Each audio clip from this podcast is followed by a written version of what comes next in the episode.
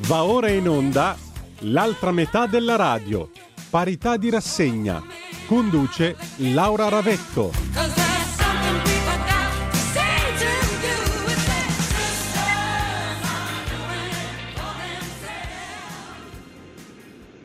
Laura Ravetto, buongiorno e benvenuta. In collegamento anche Antonino Danna. Buongiorno e ben trovato anche a te, Antonino. Buongiorno. Il più bello dei mari è quello che non navigammo. Il più bello dei nostri figli non è ancora cresciuto. I più belli dei nostri giorni non li abbiamo vissuti. E quello che vorrei dirti di più bello non te l'ho ancora detto.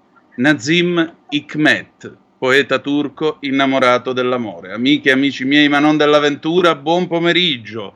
Siete sulle magiche, magiche, magiche onde di Radio Libertà. Questa è l'altra metà della radio. Io sono Antonino Danna, ma soprattutto in questa puntata del 18 luglio era giusto stendere un tappeto di doveroso rispetto poetico alla titolare della trasmissione, a, tutti voi fance- a tutte voi fanciulle che ascoltate questa trasmissione a quest'ora. Laura Ravetto è con noi, buon pomeriggio.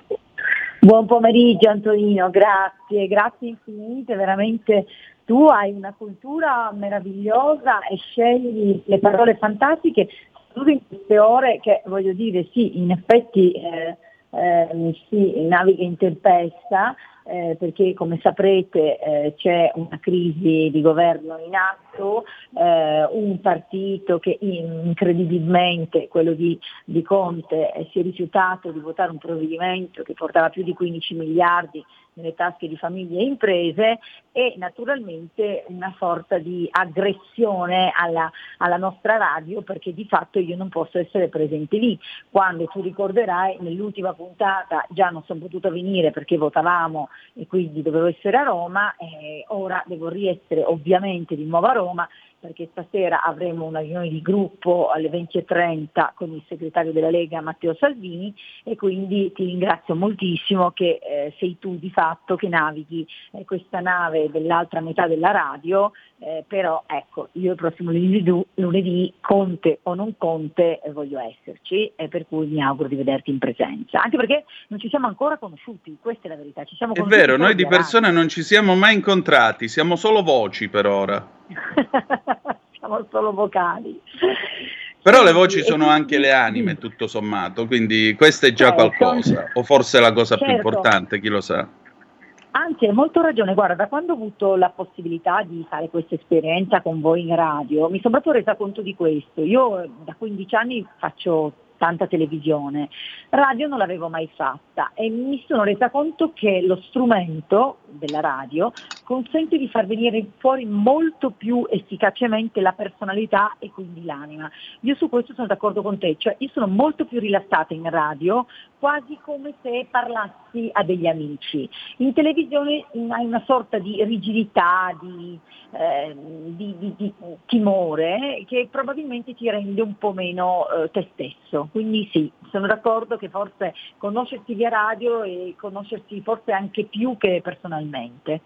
Ma sì, perché vedi, eh, dici chi è Laura Ravetto? Questa qua, questa voce che sta parlando adesso, perché il microfono è un'ordalia, è un giudizio di Dio. Se tu sei artefatta, costruita, la gente, primo, non è stupida, secondo, se ne accorge in un attimo, terzo, cambia canale e ti manda a quel paese senza manco passare dal via. Quindi hai ragione, certo. è proprio così. Siccome è eh, un'ordalia, a maggior ragione questa è una conversazione con degli amici e questo è tra l'altro uno dei suggerimenti che se tu prendi uno di questi manuali scritti dai conduttori inglesi, magari quelli che hanno lavorato alla BBC, ti dicono tu devi immaginare di essere seduto a tavola a un tavolo sconfinato con tutti gli amici. Loro addirittura suggeriscono quando parli non devi dire voi che mi ascoltate, ma devi dire tu che mi ascolti perché la comunicazione è da me a te che mi stai ascoltando dall'altro lato dell'altoparlante della radio. In Italia non arriviamo a questo, anche perché a me sembra un po', po stupido, devo dire la verità. Cioè, come faccio a dire tu? Siete a centinaia di migliaia, come faccio a dire tu? Però, a parte questo, insomma, diciamo che il mood è quello giusto. Poi l'importante soprattutto resta il ritmo in quattro quarti. Se uno tiene il ritmo in quattro quarti, la radio la può fare pure ad occhi chiusi, non è problema. Beh, infatti, teniamo il ritmo. Bene, lezione numero uno di radio, grazie. eh, Ma quale lezione di radio? Importante. No, assolutamente Se... per me è importante. Senti Antonino, eh, che facciamo? Vuoi, a parte dare i numeri per te, farci telefonare? Ma io i numeri li do tutti i giorni. Vuoi che tocchiamo gli argomenti mh, ottimi eh, che mi hai suggerito o secondo te dobbiamo fare un giro di telefonate, di commento sulla situazione che stiamo vivendo? Perché secondo me è anche utile sentire le persone, le loro opinioni. Ma vedi, questo, anche secondo no? me, anche perché appunto l'altra metà della radio è parlare con chi ha un approccio in rosa a questa crisi. Noi abbiamo avuto Riccardo Molinari che ha parlato, abbiamo avuto eh, Massimiliano Romeo, però ci mancava appunto l'altra metà della radio, quindi 0266203529 se volete essere dei nostri attraverso il telefono oppure 346 642 7756 se volete inviarci le vostre zappe o whatsapp che dir vogliansi per eh, intervenire per iscritto nel corso di questa puntata. Allora, senti, ma voglio dire, eh, nella tua esperienza parlamentare, in che stato d'animo mm. ti trovi quando cominciano le crisi, quando cominciano questi tempi di prova? Cioè, tu lo somatizzi? Ma, guarda, ma io, ah, tu dici a livello personale, guarda, ti eh. parlerò eh. in estrema trasparenza, sono rilassatissima, eh, senza voler fare propaganda ho estrema fiducia in Matteo Salvini. Devo dirti, è la volta che più mi sento rilassata, mi sento assolutamente in buone mani. Ti giuro non sto facendo un esercizio di eh, leccaterga, scusa, per, essere, per usare prego, prego. anche perché Matteo sarà in altre faccende affaccendato, quindi sicuramente non ci sta ascoltando. Quindi sono assolutamente rilassata, anche perché lui ha detto una cosa cosa importante eh, qualche giorno fa, ha detto io ho ben presente eh, l'interesse degli italiani e degli elettori di centrodestra, cioè quando un leader ha questo faro qualunque decisione va bene, anche per questo mi interessa comunque anche nel nostro piccolo, anche in questo spazio ridotto che non fa sicuramente testo, sentire l'opinione degli ascoltatori, di coloro che interagiscono con noi. Quindi se mi chiedi dal punto di vista personale sono rilassata. Se ti devo dire dal punto di vista sociale del paese sono abbastanza basita, nel senso che io tutto potevo aspettarmi, meno che un partito si ispirasse, come ti ho detto prima, su un provvedimento che di fatto porta i saldi, soldi nelle tasche dei cittadini. Cioè io potevo, guarda, anche qui sarò molto schietta con te, potevo capire se Conte avesse magari fatto una questione di principio, che so, sulla questione ucraina, rapporti Ucraina-Russia, invio degli armamenti, eh, ma fare una discussione su 15 miliardi di decreto aiuti eh, che le, le famiglie aspettano per un motivo come il termovalorizzatore di Roma, io lo trovo scandaloso. Cioè io lo trovo la riprova del fatto che ehm, i 5 Stelle eh, hanno eh, completamente perso eh, ogni, ogni contatto con la realtà. Eh, è chiaro che non è facile stare in una compagine di governo perché dal punto di vista del partito è molto più difficile e perdi in consenso rispetto a, ad aver fatto altre scelte come hanno fatto ad esempio degli alleati. Però come sai la Lega pur essendosi imposta ma su delle motivazioni importanti come il catasto, cioè abbiamo detto no guardate le tasse sulla casa non si alzano se no ce ne andiamo, ma eh, voglio dire fare una questione di principio su un termovalorizzatore di una città, al netto di come la si pensi, io lo sai, sono pro ovviamente, ma facciamo pure che uno sia contro, ma tu puoi mettere eh, in discussione 15 miliardi di aiuti, non votare un provvedimento simile per il termovalorizzatore di una città? Se mi chiedi dal punto di vista diciamo, politico e quindi la riflessione politica sono basita, ecco, e sono anche un po' rattristata dal vedere in queste ore il dibattito Letta, Conte, eh, fuori, dentro, se non sei dentro non facciamo l'alleanza, cioè qua insomma, c'è pura tattica politica, non c'è eh, diciamo, una visione sul paese. Ma a me sembra più una vedo... storia di fidanzatini. Esatto, cosa che invece vedo nel centrodestra, perché comunque con tutte le difficoltà che chiaramente ci sono, con tutte le sfumature, le differenze, però vedo, vedo uno sforzo di ragionamento nell'interesse del Paese. Certo, è anche, è anche questa l'idea. Senti, ma dal tuo punto di vista, ecco, eh, ammesso che in Italia le cose vadano a finire, perché noi viviamo in un paese che è da sempre sospeso nel concetto di provvisorio. Eh, come finirà questa crisi secondo te? Guarda, io onestamente non lo so, uh, quello che so, e ah, parlo a titolo personale, eh, non, chiariamolo sì, sì. sempre, perché stasera ascolterò il segretario e eh, mi fiderò del segretario, non solo perché mi fido del segretario in sé, perché so che ragiona appunto l'interesse degli italiani e del nostro elettorato, ma anche perché evidentemente ha degli elementi di conoscenza che io non ho, perché comunque il punto di vista di un deputato, per quanto impegnato, per quanto da tempo, non è mai quello di un segretario di partito, quindi è chiaro che io parlo secondo gli elementi che ho e quindi che non sono tutti, però quello che a me sembra ovvio è che non si possa far finta di niente. Cioè, sicuramente quelli che propongono come Matteo Renzi di far finta di niente, che si vada avanti con questo governo, con una forza politica come il Movimento 5 Stelle che vota, ha votato no ai suoi ministri e i suoi ministri che non si dimettono dopo che il loro partito ha votato no a loro stessi, ma è un cortocircuito istituzionale che non è accettabile e quindi sicuramente bisognerà, eh, parliamoci chiaro, cioè bisogna, bisogna cambiare la situazione. Sai cosa sembra? Mm. Questa, questa, dei ministri 5 Stelle che prima chiedono la fiducia e poi non se la votano. Sembra quella scena di Vado a vivere da solo in cui Jerry Calà parla con se stesso sul divano. Ecco, bravo, esattamente. Prima si siede sul lato e poi sull'altro. Esatto, con la differenza però che in questo caso il divano lo pagano gli italiani. E non fa ridere, tra l'altro eh, e non fa ridere. Se siete a casa tua, parli sul tuo divano, va bene. Quando sei sul divano degli italiani, a casa degli italiani va un po' meno bene. Ti devo anche dire però, perché sai che poi io sono una persona totalmente onesta, che anche Draghi, voglio dire, ha dimostrato uh, uh, un po' uh, di, sai, si, si, criticano sempre i politici, ehm, però ecco, diciamo che secondo me è la riprova che in certi momenti un leader politico, ecco, forse diciamo, certe cose le, fa star, le, fa, le, sa far meglio di un tecnico e questo io te lo dico con schiettezza. Cioè magari i tecnici possono andare bene, sono celebrati da tutti in ambiti europei, quando si tratta di conti, per carità, ma la politica poi è una cosa seria, bisogna saperla fare. Ecco perché come un premier che sia espressione della politica, oltre a essere magari, ancorché non abbiamo l'elezione di premier, però diciamo più corretto, perché comunque è rappresentativo di un partito che rappresenta degli italiani, è anche uno che poi in questi frangenti si sa muovere secondo le regole della politica, che non sono regole sempre da dire, ah, sono regole brutte, meschine, di compromesso, no, no, sono le regole della politica, che non tutti sanno esercitare. Ecco. Certamente. Ehm, senti, abbiamo una telefonata, Antonello dal Veneto. Pronto, chi è là? Sì, buongiorno Antonino, sono Antonello dal Veneto, provincia di Treviso. Buongiorno anche all'ospite e alla Ravetto. Buongiorno, buongiorno. Sì. Ecco, una, una, domanda la faccio proprio alla Ravetto, volevo farla anche stamattina a Molinari ma non sono riuscito. Eh, la domanda è questa.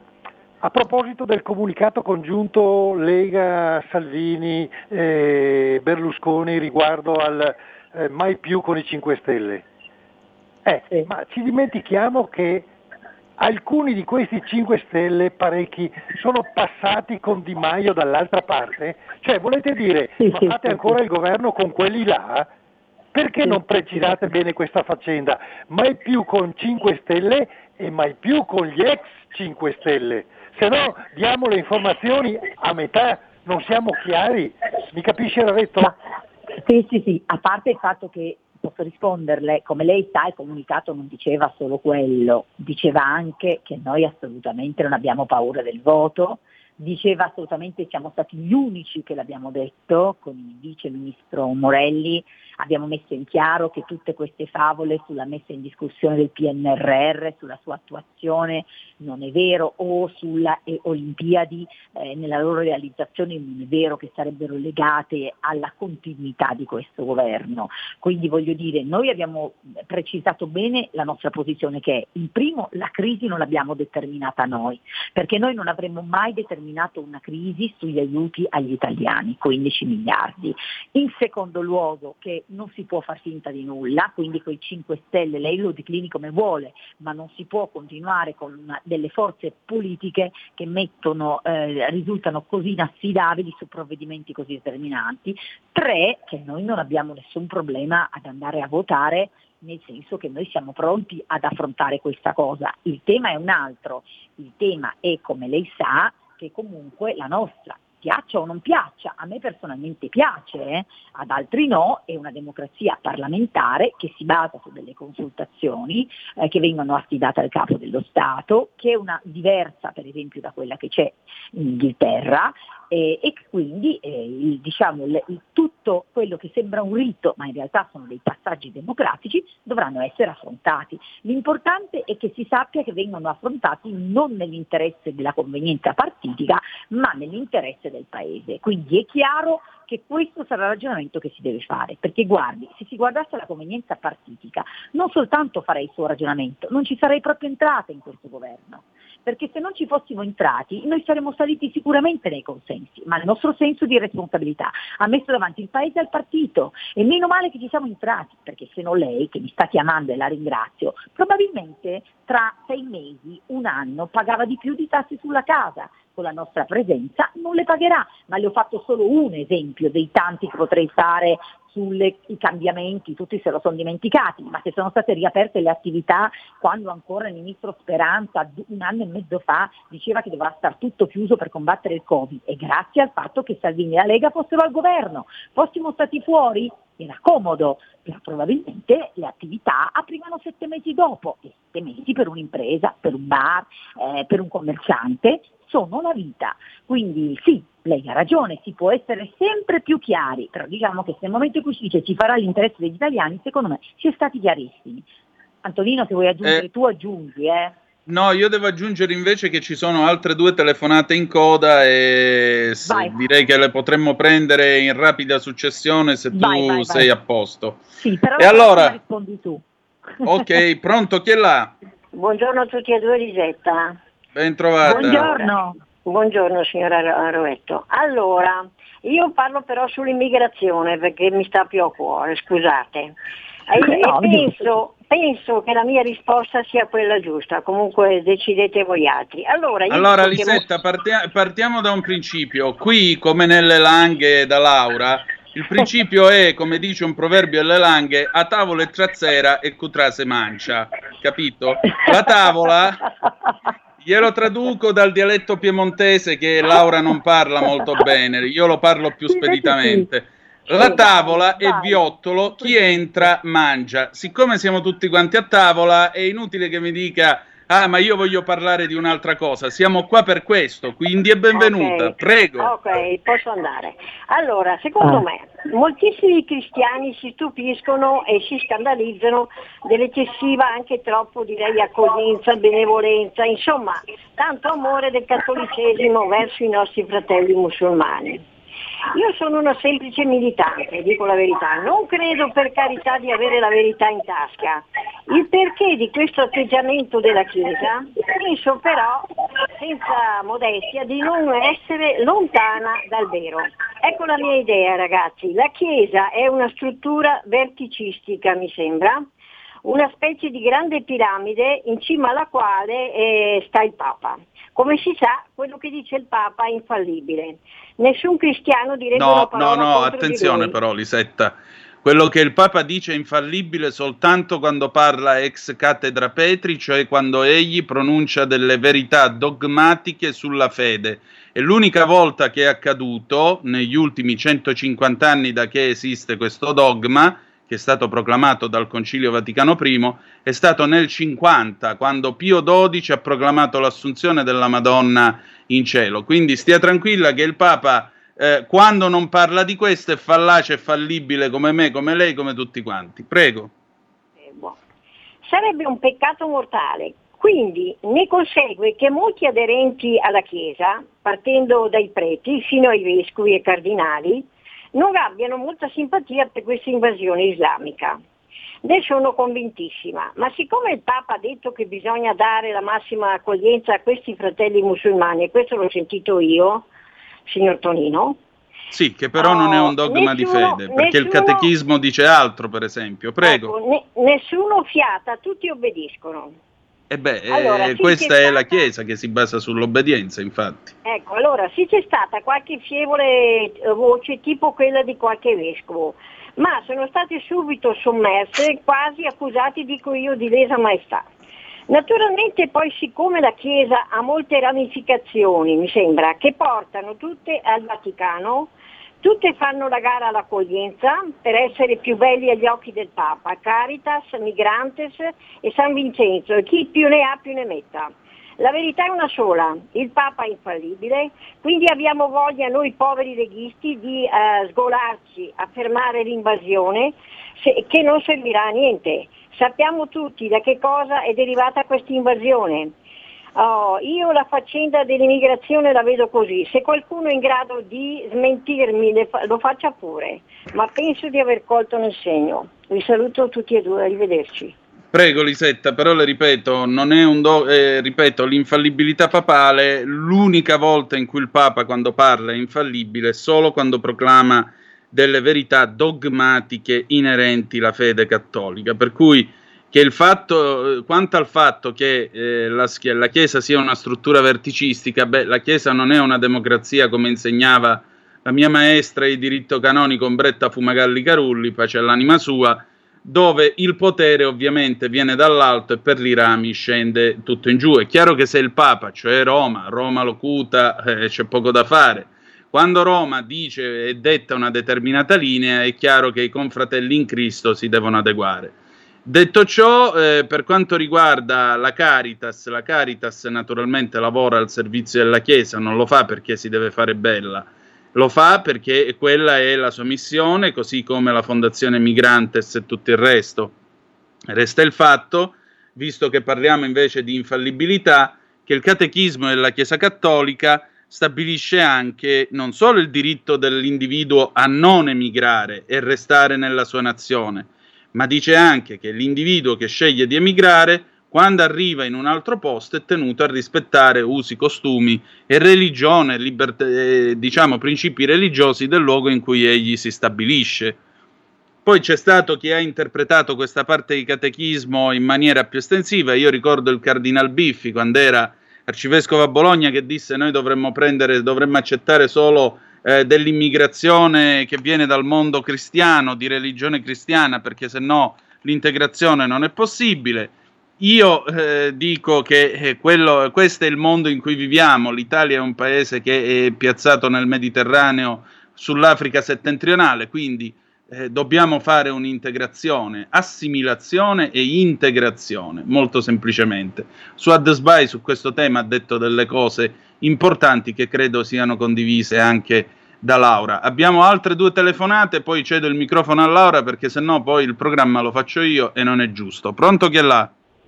Eh, buon pomeriggio Antonino, buon pomeriggio onorevole Carlo dalla provincia di Brescia. Ciao Carlo. Allora, il mio, ciao Antonino, il mio auspicio è che il centrodestra non corra dietro le debolezze del centro-sinistra, ovvero il nemico è debole, il nemico politicamente parlando è debole, per cui andiamo a votare eh, prima possibile. Attenzione, eh, dobbiamo avere un programma ben strutturato, ben fatto, che agli occhi degli italiani deve essere un programma realizzabile. Quindi, secondo me, è molto meglio far finire la legislatura, la sua scadenza naturale, quindi febbraio, prepararci con un bel programma, ma fatto bene, molto bene, e quindi evitare di andare al voto in autunno ed esporci a probabili, diciamo così, attacchi speculativi, le solite letterine che arrivano da, mm, diciamo così, da Bruxelles, no? eh, poi se il centrodestra ha già qualcosa di serio, di forte da mettere sul piatto eh, agli occhi degli italiani, andiamo a votare subito, però attenzione, ecco, non sprechiamo questa occasione solo perché riteniamo che la sinistra è debole e che è il momento giusto, ma vincere per poi riperdere nel giro di pochi mesi, beh, andiamoci con i piedi di piombo. Grazie Antonino, eh, grazie anche all'onorevole. Grazie, seconda telefonata per la, la, parola a Laura anche perché se, tra poco dovrebbe, dovremmo andare in pausa. Pronto chi è là? Pronto, buongiorno a tutti e grazie per la compagnia che ci tenete a tutti. Buondì. Io sono Rosa Gida da Monza. Io sì. sono rimasta, parte il fatto che Mattarella non manderà a votare, l'abbiamo, sappiamo chi è Mattarella, chiuso. Stamattina sono uscita per andare a prendere il giornale, andare a barare il caffè e tornare a casa. Io ho una chiesetta dove andavo... Signora, che dolore che mi dà, non ha ascoltato la rassegna stampa che aspetti. con tanto amore io preparo ogni mattina. Eh, aspetti, no, ieri ma stamattina non c'ero. Comunque, eh. niente. Entra alla seconda ora, con, prego. Concertato, sa perché? Ho mm. una chiesetta che c'è un crocifisso in legno alto due metri.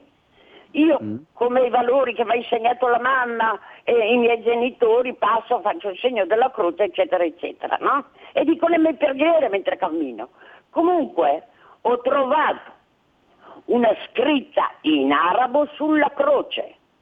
E mi è capitato anche che mentre facevo il segno della croce tempo fa, è passato un immigrato si è tirato giù il cappello sulla faccia. Questa non è immigrazione normale. Ricordiamoci, perché se noi dovessimo toccare Ma- Maometto, questi non so cosa farebbero.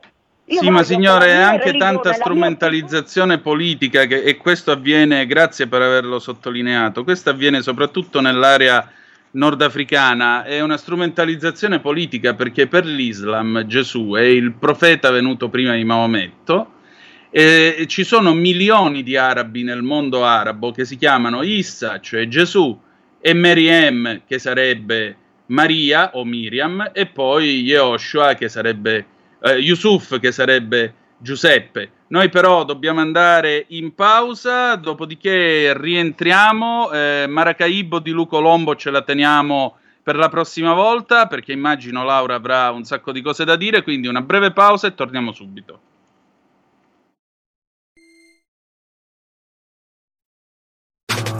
Stai ascoltando Radio Libertà. La tua voce libera, senza filtri né censura. La tua radio. Stai ascoltando Radio Libertà. La tua voce libera, senza filtri né censure. La tua radio. E rieccoci, siete di nuovo sulle magiche, magiche, magiche onde di Radio Libertà. Antonino Danna al microfono con voi, ma soprattutto Laura Ravetto per l'altra metà della radio. Laura, mi scuso se ho occupato un po' troppo spazio effettivamente, ma riassumo le telefonate che sono giunte dai nostri ascoltatori. Carlo, non dobbiamo inseguire il eh, centrosinistra, serve invece sfruttare questo tempo per preparare un programma convincente, quindi vincere e convincere. Rosa da Monza invece ci dice di questa scritta in arabo che ha trovato sulla chiesetta dove passa tutte le mattine quando va al bar a fare colazione. Prego. Al primo ascoltatore voglio dire che nessuno si sogna di seguire la sinistra anche perché loro andrà a zigzag, poi in tondo, poi andare avanti, poi tornare indietro perché avete visto il teatrino di queste ore, non credo che abbiano neanche idea bene loro di quale sia il loro progetto. Nello stesso tempo, come ho detto prima, eh, l'obiettivo è quello indicato da Matteo Salvini e anche nella nota congiunta con Berlusconi, è l'obiettivo di ragionare nell'interesse dell'Italia e degli italiani. Quindi mh, giustissimo dire programmi, non programmi, alleanze, valutiamo, mh, non è però il momento di eh, valutare rispetto alle convenienze dei partiti e quindi delle alleanze, posto che sono d'accordo che un programma unitario si deve avere.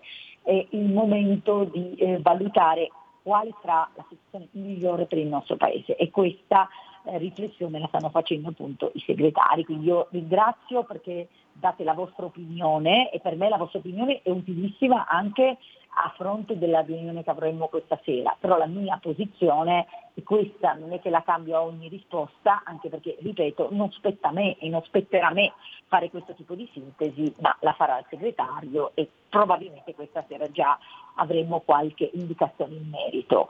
E comunque noi ci vedremo lunedì prossimo, tra l'altro in presenza, eh, qualcosa di più eh, si vedrà.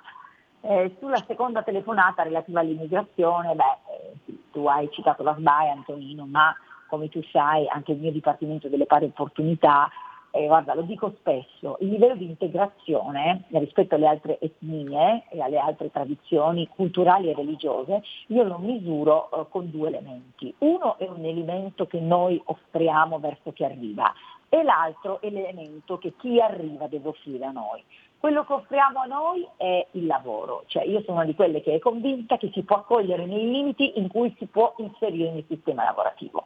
Quando uno Stato non ha la possibilità, e secondo me in questo momento storico l'Italia non ha la possibilità di dare un inserimento lavorativo, eh, non si può più parlare di accoglienza, ma eventualmente di finta accoglienza che si tramuta in assistenza. Quindi non è che io non sono una cristiana cattolica praticante, buona e generosa nel momento in cui dico i confini vanno protetti e non possiamo più avere gli sbarchi. Lo dico perché quelle persone non sarebbero integrabili, perché non c'è una modalità di inserirli nel sistema lavorativo, sia perché trattandosi di irregolari non sarebbe possibile, sia perché anche se trattasse in questo momento di regolari, quei numeri non sarebbero integrabili perché abbiamo un problema di occupazione. L'altra cosa che invece deve essere offerta da chi arriva, e per me un punto imprescindibile, è la condizione in cui vengono trattate le donne nel loro ambito culturale. Cioè, prima ancora di arrivare a dire chi rispetta un crocifisso, che per me naturalmente è fondamentale, chi rispetta o no la tradizione so, eh, di eh, rapporto tra eh, adulti e cultura, a me interessa capire come vengono trattate le donne, perché secondo me da questo elemento si riesce con eh, facilità a giudicare se dei soggetti sono, non ti voglio neanche dire integrati, ti dico degni, degni di rimanere sul nostro territorio o no. Quindi, quando io vedo uomini che decidono che i figli maschi vanno a scuola e le femmine magari no, che i figli maschi vanno vestiti come vogliono e le femmine devono mettere il velo, che i figli maschi eh, possono lavorare e le donne no, che le donne devono sposarsi chi dice loro, chi dicono i loro padri, quella per me è gente che non può stare sul nostro territorio. E guarda, non me ne frega niente la questione religiosa, la questione della bontà, la questione... non devono stare sul nostro territorio. Se io avessi davanti il Papa, io ho avuto possibilità di incontrare il Papa e non ti nego che mi ha colpita, è una persona chiaramente poi per noi comunque è la rappresentazione di Dio in terra, quindi è chiaro che ero molto emozionata, ma se avessi la possibilità di parlargli a quattro occhi, questo sarebbe un punto che toccherei, cioè accoglienza sì, ma per me no nei confronti di chi in ogni caso, anche se avessi lavoro da dare a tutti, decide che le donne non vadano trattate al pari di un uomo. E allora Antonio però apro il discorso che vorrei fare oggi, perché tu hai mandato una rassegna fantastica in cui c'era un articolo interessantissimo sull'arte e le donne, ce l'hai presente sì. perché me l'hai dato tu, dove yes. questa, tu, tu spiegherà, spiegalo magari tu, ma in questo articolo interessantissimo, che diciamo dopo fatto questo discorso importante, secondo me fondamentale, degli uomini e le donne, la parità tra uomini e donne, in questo articolo si introduce però un concetto che ho trovato geniale e che deve essere affrontato anche da noi donne, perché dobbiamo essere in grado anche di autocritica, che è quello del patriarcato femminile. Eccolo cioè, qua, esatto. che mi hai mandato è molto bello perché Così come condanno ogni forma di patriarcato che veda l'uomo in qualche modo gestire la donna, non possiamo nasconderci che anche nella nostra cultura certe volte c'è una forma di patriarcato femminile, che lì come viene declinata? Le donne che talvolta si disinteressano alle altre donne. Cioè qua partendo dall'arte no, si dice ricordiamo sempre gli scrittori maschi, i romanzieri maschi, i pittori maschi maschi. Le pittrici che ricordiamo nella storia sono sempre quelle quattro, le scrittrici che ricordiamo sono sempre quelle quattro, però attenzione, da uno studio emerge che le stesse donne magari leggono più volentieri ehm, un romanzo eh, di, di scrittore maschile che di donna. Eh, esatto. Più volentieri guardano una mostra di Caravaggio, però magari non conoscono le eh, autrici di quello stesso secolo che erano altrettanto dotate e parla di patriarcato femminile. E su questo volevo un po' stimolarti e capire anche cosa ne pensa chi ci ascolta. Guarda, ora te lo dico, però ci sono due telefonate in coda, dopodiché ti rispondo. Pronto chi è là? Pronto? Uh, buonasera sì. signora onorevole Ravetto, buongiorno Antonino, buonasera, sono Sergio, da, sono Sergio da Bolzano. Ciao Sergio. Ah, ecco. Ciao. Intanto onorevole Ravetto, le dico subito Laura, dai, in radio Laura, Laura no? a scanso di equivoci che non vogliono i 200 euro sotto lavandino. Gli faccio veramente i complimenti e sono contenta, contento che lei appartenga al nostro movimento della Lega. Siete chiari. Grazie. No, Laura, grazie, un momento, precisiamo, grazie. perché ha detto questa cosa dei 200 euro? Perché quando qualcuno chiama e incensea il sottoscritto, io gli rispondo che i 200 euro sono sotto il lavandino in bagno, che è una battuta dei Monty Python. Quindi lui non, non sta chiedendo i tuoi 200 euro sotto il lavandino in bagno a casa sua, per cui vai tranquilla. Grazie. Onorevole, volevo, onorevole, volevo dirle una cosa.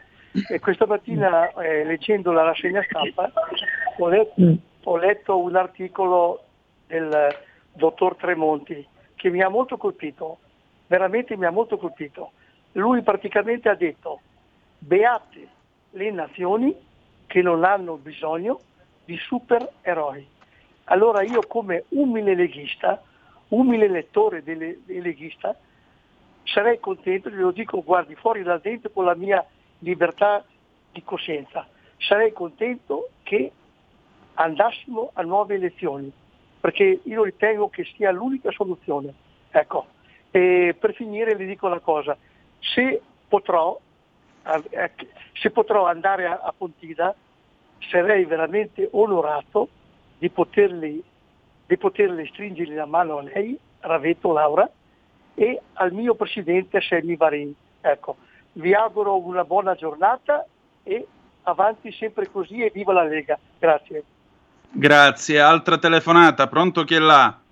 Pronto, buonasera, buona Padania a tutti, mi chiamo Enrico Pagani e telefono Benvenuto. da Besana Brianza.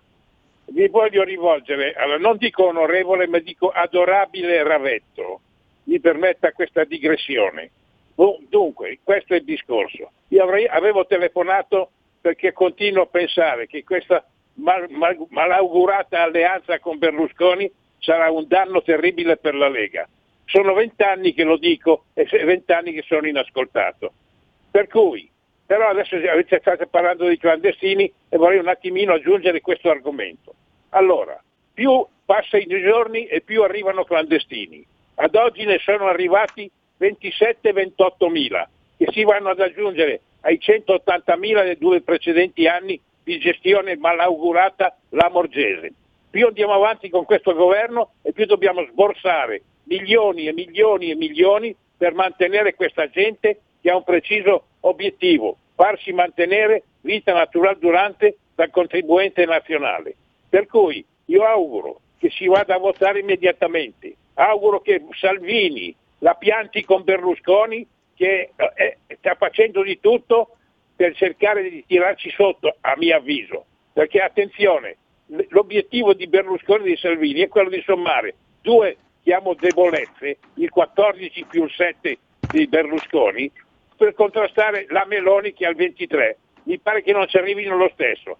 Finiamola con queste alleanze, finiamola con questo governo e permettetemi di aggiungere, vi ricordate Luca Giurato, un vecchio giornalista della RAI, intervistando una volta Francesco Cossiga, grande presidente democristiano dell'ultima fase della sua, della sua dicastero, ebbe a dire qualcosa su Draghi ricordatevi che cos'è e se non vi ricordate andate a vedere su uh, Whatsapp, io non me ne intendo molto di quelli su, su, su, su Whatsapp, Facebook, cosa ne diceva Luca, eh, Francesco Cossiga di Giurato, pardon, Francesco Cossiga di, di Draghi. Grazie dello spazio, buona Padania a tutti. Grazie, un'ultima telefonata, poi Laura risponde. Pronto chi è là? Sì, pronto, buongiorno, sono Marco. Eh, innanzitutto vorrei salutare l'onorevole Ravetto che io stimo moltissimo. Eh, vorrei però dirle che molte persone che hanno votato Lega e che hanno visto la Lega nel Conte 1 erano sicuramente, diciamo così, contente per alcune manovre fatte all'epoca, ma parliamo di un'era ge- geologica fa praticamente. Eh, dopodiché siamo rimasti scottati dal tappeto. Ecco, io eh, dico semplicemente questa cosa. Se oggi come oggi ci ritroviamo tutti, tutti a sperare che in qualche modo un commissario, un commissario uh, come Draghi, che è un commissario liquidatore, ecco, per la verità, è un commissario eh, posto lì per evitare il fallimento completo del Paese. Se più di mille sindaci, eh, se le categorie produttive chiedono a Draghi di rimanere, questo significa solo una cosa, cioè che l'attuale classe politica, populista com'è, ha perso, ha perso ogni credibilità. Cioè se noi oggi ci troviamo con un commissario adatta come Draghi, è per il fallimento della politica. E io purtroppo, oggi come oggi, credo che se un domani dovesse vincere la Meloni eh, con la compagine di centrodestra più larga, saremmo di nuovo alle solite. Non abbiamo purtroppo per noi delle persone sufficientemente credibili all'estero, sufficientemente conosciute all'estero per governare e anche se vincesse la Meloni, ma chi mettono su? Cioè noi oggi dobbiamo garantire coloro che ci danno i soldi, visto che la moneta deriva da chi ce la presta, perché noi oggi siamo un paese totalmente fallito, noi oggi dobbiamo garantire i nostri creditori e che lo vogliamo o no, una persona con lo standing come Draghi no? non è una persona a livello miserevole di Conte o di qualche altro personaggio di centrodestra o di centrosinistra che c'è soltanto da rabbrividire, ma questo lo dico purtroppo, purtroppo sperando in un mea culpa della destra, perché nominare persone solo perché piacciono alle segreterie politiche significa condannare il paese all'entropia, non c'è selezione, non sono i migliori che vanno a fare politica, non sono coloro, e non parlo della eh, dottoressa che sta comunicando ora con noi, che comunque ha la sua professione, sono uh, degli scalzacani, degli scappati di casa come i 5 Stelle che avevano dei redditi dichiarati per non più di 5.000-6.000 euro all'anno. Ma dove vai con questa gente? Ma cosa vuoi fare? Grazie. Grazie mille. Allora, Laura, riassumo gli interventi dei nostri ascoltatori. Sergio commenta l'intervista di stamattina all'ex ministro Tremonti, beate le nazioni che non hanno bisogno di supereroi. Enrico Pagani dice l'alleanza con Berlusconi è un problema che la Lega non è ancora riuscita a superare, si illude fare 14 più 7, 21% per battere o comunque avvicinarsi alla Meloni. Eh, parla anche del, dell'eccesso di immigrazione clandestina, il costo che ha, e infine Marco che dice molti elettori chiedono, si dicono se dobbiamo pregare Draghi di tenere a casa, di restare al suo posto, beh questo è il fallimento del populismo. Prego. Sì, allora, premesso che, allora, due considerazioni. La prima è che le eh, telefonate sono triplicate e quindi sono grata a tutti davvero di questo, perché ci state vicini, perché mh, ci seguite. La seconda è che, come avrei notato, negli interventi che ho già sentito in questa sola ora, i militanti e le persone che ci seguono, ognuno però ha, se non un'idea, perlomeno una sfumatura diversa di quello che sarebbe giusto fare. Quindi è chiaro che la politica è un'arte complessa e che quindi bisogna, ripeto, avere un unico faro che, che cosa sarà l'interesse reale degli italiani. E per questo io mi fido della scelta che farà Matteo Salvini. Detto questo arrivo alle singole telefonate. Sergio, prima di tutto grazie per Pontida, sono io che avrò bisogno di te, perché io arriverò a Pontida obiettivamente a parte i colleghi, eh, i militanti che ho conosciuto quando diciamo, vado nella regione mia di riferimento, perché come sai io vivo a Milano e quindi in Lombardia o anche nella città dove sono nata, Cuneo, però per il resto non li conosco chiaramente tutti di tutta Italia, quindi se vorrei venire incontro, eh, stringermi la mano e magari stare lì eh, con me, eh, mi farai tu un favore, quindi sarà mio l'onore e mi farai anche un favore, così magari mi presenti anche un po' di gente, visto che capisco che ci segui da molto. Eh, l'intervista di Tremonti, del professor Tremonti, che è persona che stimo molto, devo ammettere non l'ho letta e me ne scuso, eh, penso che lui volesse dire, al contrario un po' dell'ultima telefonata che abbiamo ricevuto, eh, che forse è arrivato anche il momento di non credere più nell'uomo che risolve tutti i problemi. eh, di non affidarsi più al cosiddetto supereroe, perché poi un po', insomma, se è fallibile il Papa, figuriamoci politici e figuriamoci tecnici. E che quindi, e qua mi collego all'ultima telefonata a cui mi voglio collegare, Guardi, io la ringrazio anche dei complimenti che mi ha fatto, no? lei ha detto lei ha un curriculum, ha una professione e io non le nego che questo mi ha rafforzato il Parlamento, però le devo anche dire che quando sono entrata in Parlamento ho sempre utilizzato, e ho fatto bene, molta umiltà nei confronti dei politici, perché probabilmente è vero che di cialtroni ce ne sono, per carità, e i 5 Stelle, mi perdoni, sono un esempio, però è anche altrettanto vero che non bastano le conoscenze tecniche. Io la politica l'ho dovuta imparare e che c'è un altro elemento da cui io non mi voglio distanziare, che è la democrazia. Per cui magari certe volte quando si va al voto, no, per esempio, e si va al voto a preferenze, magari il mio collega che non ha il curriculum che ho io, magari di voti ne prenderà molti di più e magari questa cosa a me potrebbe dare anche fastidio, ma la dovrò accettare perché si chiama democrazia. Sarà eventualmente una mia responsabilità far comprendere alle persone che avere un curriculum come il mio può essere un valore aggiunto e quindi cercare di avere più voti. Perché se noi ci eh, diciamo, inanelliamo nella discussione sul dobbiamo avere il migliore, i migliori, tra l'altro no, abbiamo visto no, il governo dei migliori e poi c'era la Morgese, che come ci diceva giustamente la seconda telefonata è un, scusate, un disastro in questo momento nella gestione dei porti e nella gestione dell'immigrazione. Poi sai che cosa è migliore? Chi lo decide? Chi? Chi ha il voto più alto in laurea economica? Chi ha vissuto più tempo all'estero in qualche grande studio? Chi? Cioè alla fine io mi affido alla democrazia, mi fido della democrazia, quindi chi ha il consenso deve essere rispettato e troppo spesso i governi, in nome di questo ragionamento che tutto populismo ciò che è politica ed è tutto scintillante conoscenza ciò che è tecnica, è un giochino che però ha portato poi ad avere poca rappresentanza politica nei governi e, e io questo non lo ritengo corretto, eh, però colgo la sua sollecitazione.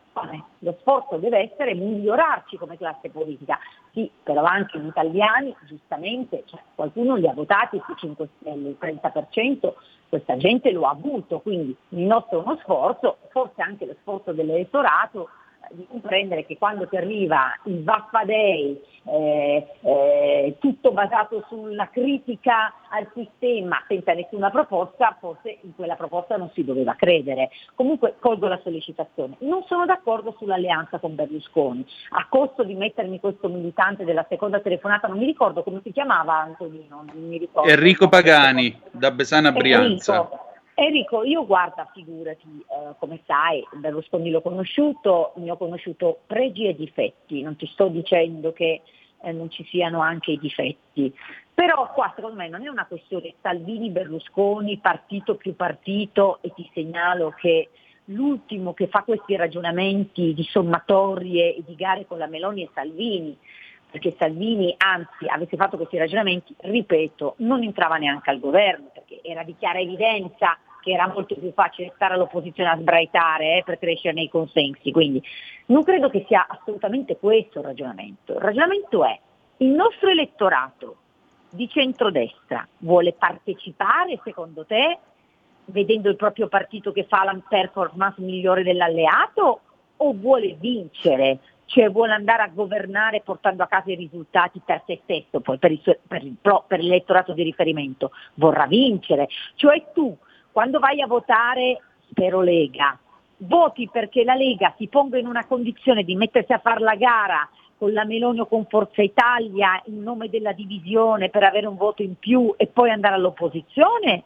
O voti perché ognuno dei tre giocatori cerchi di fare il più possibile dei voti su un programma unitario, cercando di mantenere un atteggiamento unitario per poi avere una proposta di governo che sia non eh, declinabile, cioè che metta in condizione Mattarella di non poter rifiutare, perché è chiaro che se noi questo giro, tre partiti, faremo tutti e tre insieme più del fantomatico 50%, neppure Mattarella, che insomma si è dedicato a molti esercizi di alleanze, tranne quello dell'incarico a Salvini del centrodestra, che ricordiamole eh, era all'epoca secondo me anche un percorso doveroso ma che non è stato fatto, ecco, eh, non potrà se siamo il 50% e rotto, il 51%, non dire è maggioranza del paese e il governo di centrodestra.